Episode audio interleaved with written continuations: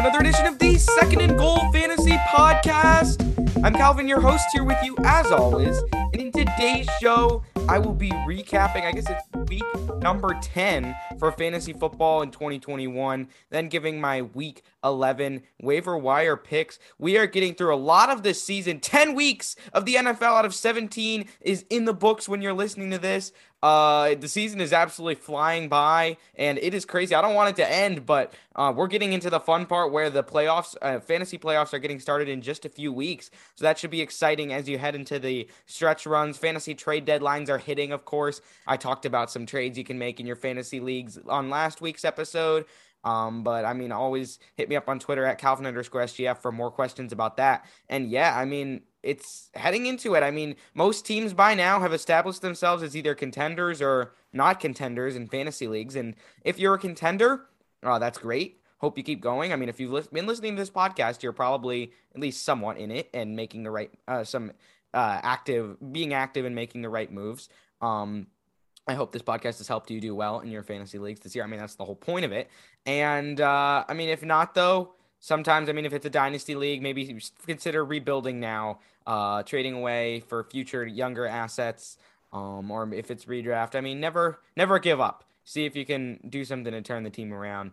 But yeah, I mean, hopefully you're in a pretty good spot fantasy football wise.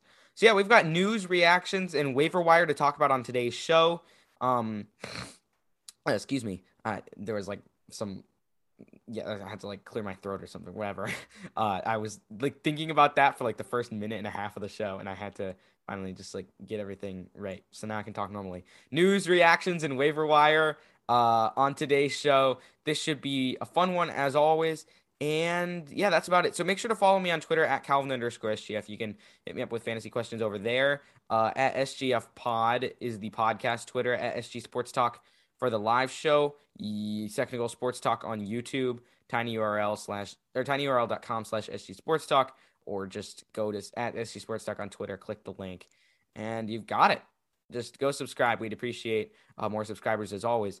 Also, um, next week we should have a fun couple of shows. Of course, next um Thursday is when the Thanksgiving show is coming out. So you should go check that out bright and early Thursday morning. I mean, I may even release it on sometime Wednesday afternoon or evening, depending on how I'm feeling. Maybe a special Thanksgiving surprise for all you listeners. But yeah, it'll be out there on Thursday. So you'll want that for matchup previews of all the Thursday games, maybe some special Thanksgiving stuff, and then the usual fantasy preview. Then there's another episode that week as well. And uh, I mean, I don't want to guarantee anything just yet.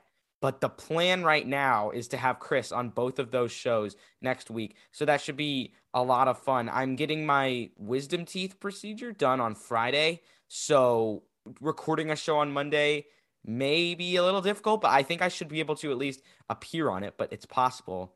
Um, just a little teaser that you might be hearing Chris as the host of that one, uh, as the main host, like the one who introduces. I mean, I guess we both host. I never quite know how to say that, but like we both host, but he's the one introducing the podcast. So, I mean, keep an eye out for that. I mean, it's not again nothing guaranteed just yet. Still trying to work out schedules and stuff. But Chris has that entire week off from school, so actually, I think there's a good chance you'll see him on both of those next week.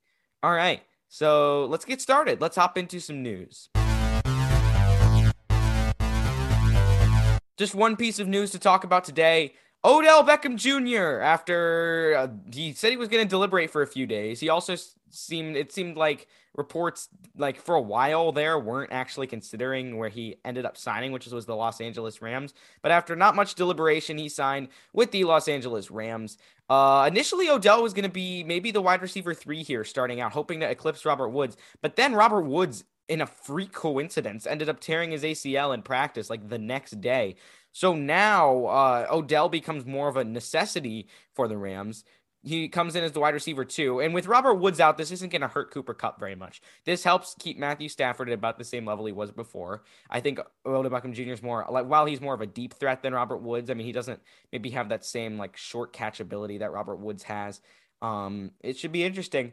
It'll allow Stafford to stretch the field a little bit more. Uh, Beckham should have a great target share with Robert Woods gone, so he steps into wide receiver two territory with upside.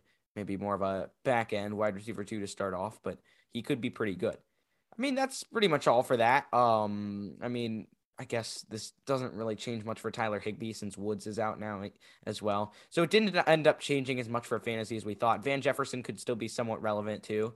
Uh, because of the Woods injury, it did end up clearing some more things up. Uh, all right, but yeah, prayers up to Robert Woods. Hope he gets better. Uh, I guess also just another minor piece of news I want to mention that Ryan Fitzpatrick is unlikely to return this year with his hip injury. So it's going to be Taylor Heinicke for the rest of the year. Um, that really stinks. That's one of my bold takes completely down the drain. Uh, I thought Ryan Fitzpatrick was going to be a top 14 fantasy QB this year. It did not end up happening, and that's unfortunate, but um, prayers up to him as well. Hopefully he gets better. It seemed like his rehab was a slow and painful process. That's never fun. But yeah, Ryan Fitzpatrick didn't get to see much of him. Only barely barely a quarter of Ryan Fitzpatrick this year for the Washington football team. So that was a pretty short stint. I don't think they re-sign him. Uh, most likely. All right. Uh, yeah, that's unfortunate though. But let's head into reactions. Uh, so these leaders are in full PPR leagues because those are the only ones I can find on Mondays. I mean, full PPR is perfectly fine. There's nothing wrong with it. I like half PPR better though. The QB one on the week four and away. And by the way, I guess I haven't mentioned this as much, but again, I do record these on Mondays, so these like leaders exclude Monday Night Football.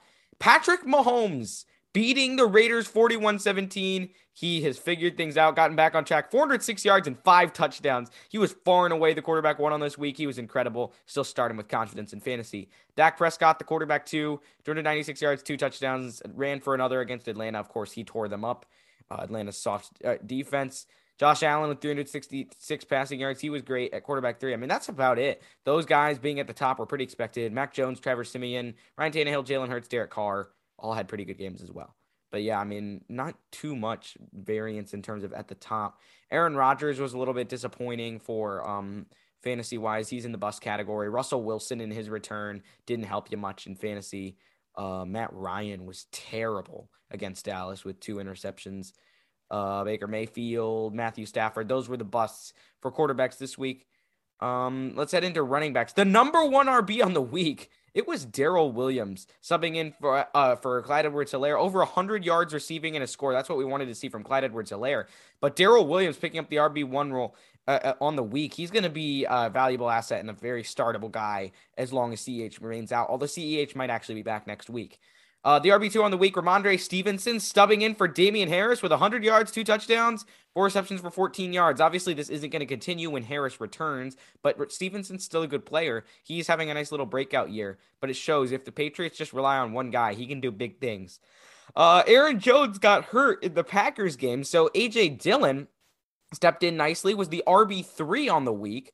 Um, yeah, I mean, he's he, that's another thing. I mean, people were hoping Aaron Jones left Green Bay so that AJ Dillon could break out. AJ Dillon's a very good player. He's had a good role behind Aaron Jones, but his upside has been mostly capped. But putting up an RB three finish was pretty solid. And then Christian McCaffrey doing Christian McCaffrey things, RB four without a touchdown. I mean, ridiculous. Uh, he's just so insane. Jonathan Taylor was the RB five on the week as well. He just continues to be great. And then D'Ernest Johnson doing a great job subbing in for Nick Chubb at the RB six. And good to see Antonio Gibson getting back on track as the RB7 with a couple touchdowns. Then Dalvin Cook at RB8, Mark Ingram at RB9, subbing in for Alvin Kamara. And then Zeke at RB10. Uh, some busts on the week. I mean, D'Andre Swift wasn't a bust. He was just getting work taken from all sorts of lines, running backs. So he, he had 36 touches, but didn't score a touchdown. So he actually was not like incredible in this one, at least for fantasy. Uh, busts Elijah Mitchell, Cordarrelle Patterson, surprisingly. Um, so Mike Davis also completely busted in this one. Um, Darrell Henderson, Adrian Peterson, other guys that th- those make sense. Those guys got limited workloads this week. Henderson is a guy I'd probably like to I expect to see bounce back. Adrian Peterson still doesn't seem to be completely settled in. He's not really the Titans haven't given an opportunity to get him going, and he hasn't really been that efficient this year. Um, so he may be running out of juice. Wide receiver one on the week, it's Stefon Diggs against the Jets. Eight receptions for under 62 yards and a score. Diggs maybe hasn't been quite as good as you wanted this year in fantasy, but I mean, now he's being incredible. CeeDee Lamb, one of my boom picks for this week. The wide receiver two. He was incredible going off against the Falcons. Tyreek Hill, along with Patrick Mahomes, becoming the uh, wide receiver three. Kendrick Bourne had a good week, four receptions for 98 yards and a score. I'll talk about him a little more in waiver wire. 43 rushing yards as well. I mean, because of his big play ability, he's worth a stash. So he's one of like my honorable mention, number six waiver wire guy. Justin Jefferson, 143 receiving yards as wide receiver five. DeVonta Smith keeps up his excellent work with four receptions for 66 yards and two touchdowns. I talked about him last week as a guy who's not really that reliable to start, but who later on in the season is definitely talented enough to step into that role. Um, and that could be happening. He's still a bit risky, but I mean, if he keeps getting the target share that he's been getting, he could be very good. Keenan Allen, eight receptions for 98 yards. That's a classic, uh, just Keenan Allen game um, right there. Uh, busts on the week. DJ Moore didn't do that much. Cooper Kupp. Actually, wait, no, never mind. Um, that game's still going on. I keep forgetting like the Monday night games are still going on. Oh, and so forget what I said about Darrell Henderson and Elijah Mitchell as well. Just forget about what I said about any Rams and 49ers players. Like, why? I don't know. That game is going on right now, and for some reason it shows up in the live stats. That's just so confusing. Um, another bust. Sorry, guys. Mike Williams was not good this week. He's now unstartable until further notice as four straight terrible games. I mean, see, guys, this is why I faded Tyler Lockett heading into this year. Just not to bring up like a completely different point, but this point is relevant. Mike Williams is gonna have a good game eventually and get back on track, but the it's just impossible to predict when he will. It's the same thing with Tyler Lockett. When Tyler Lockett had his big blow up game a couple weeks ago, you know who was starting him? Almost no one.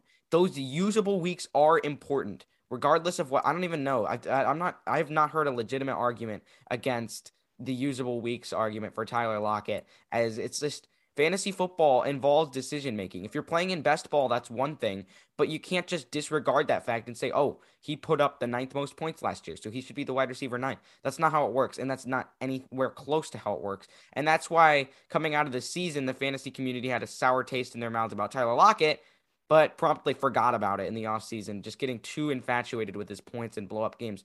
Tyler Lockett will continue to be overrated in fantasy as long as this is the case. Avoid him. AJ Brown, oh my gosh, had a terrible game this week.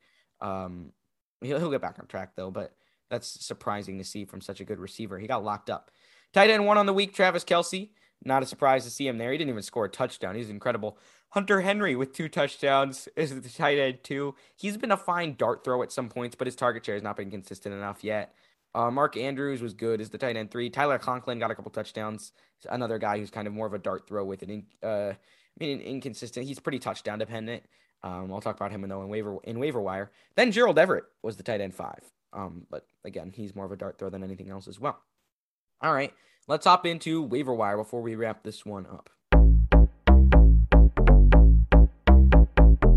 These guys are rostered in 40% or less of ESPN leagues. Number one guy on this list, Rhamondre Stevenson. He put up 100 yards this week. If Damien Harris sits next week because of a concussion, Stevenson is a locked and loaded start after what he's done. And I mean, he's still going to continue to get work. He's proven that he's pretty good uh, behind Damien Harris. Number two, Dan Arnold's tight end for the Jags. Dan Arnold has been very consistent. He as consistent as they come ever since he went to the Jaguars. And in his three games there, 10 targets, seven targets, seven targets. He's exceeded 60 or more yards in all three um, eight or more half PPR fantasy points. Hasn't scored a touchdown, but it's still been pretty good. Dan Arnold actually might be like a back end tight end one at this point. So go get him. He's like only rostered in like in in 28% of leagues. So like that that is that is really crazy. I mean, Dan Arnold, the, fact that he's still sitting on that many waiver wires means he's I mean he's really being overlooked, but he is very very consistent as I said. Um the number 3 guy on this list, Elijah Moore. Uh, caught a couple touchdowns this week. He continues to be good. Got six targets. Uh, the quarterback play is going to make him a little bit inconsistent, but he's a great player. Uh, number four guy on this list, um, Rashod Bateman. Bateman has been red hot as of late. He has been getting better and better uh, each game. I t- also talked about him last week. Um, he this week his he had six receptions for 80 yards and eight targets. Um, he is looking good he and yeah, he, I mean he continues to develop a rapport with Mar- Lamar Jackson shows how talented he is. Bateman still hasn't gotten in the end zone, but has been playing better and better as of late, so he needs to be rostered in your leagues. Uh, Tyler Conklin, like I said, he's been having some games, a few games in for a while with mostly five plus targets. Uh, he usually is a pretty safe bet to get a decent target share, but pretty touchdown dependent. And a lot of his catches are short to intermediate. So it's kind of hard to get those big explosive plays. And then Kendrick Bourne, a guy who can be slotted in. He's been pretty inconsistent, but when he gets that explosive play, he can be really good for fantasy. All right, that wraps up the show. Thank you guys so much for listening. Follow me on Twitter at Calvin underscore SGF, podcast at SGF pod, at SG Sports Talk for the YouTube. Email is second and goal fantasy at gmail.com, second and goal sports talk at gmail.com. Thank you guys so much for listening. I'm excited to be back on Thursday. I'll see you next time.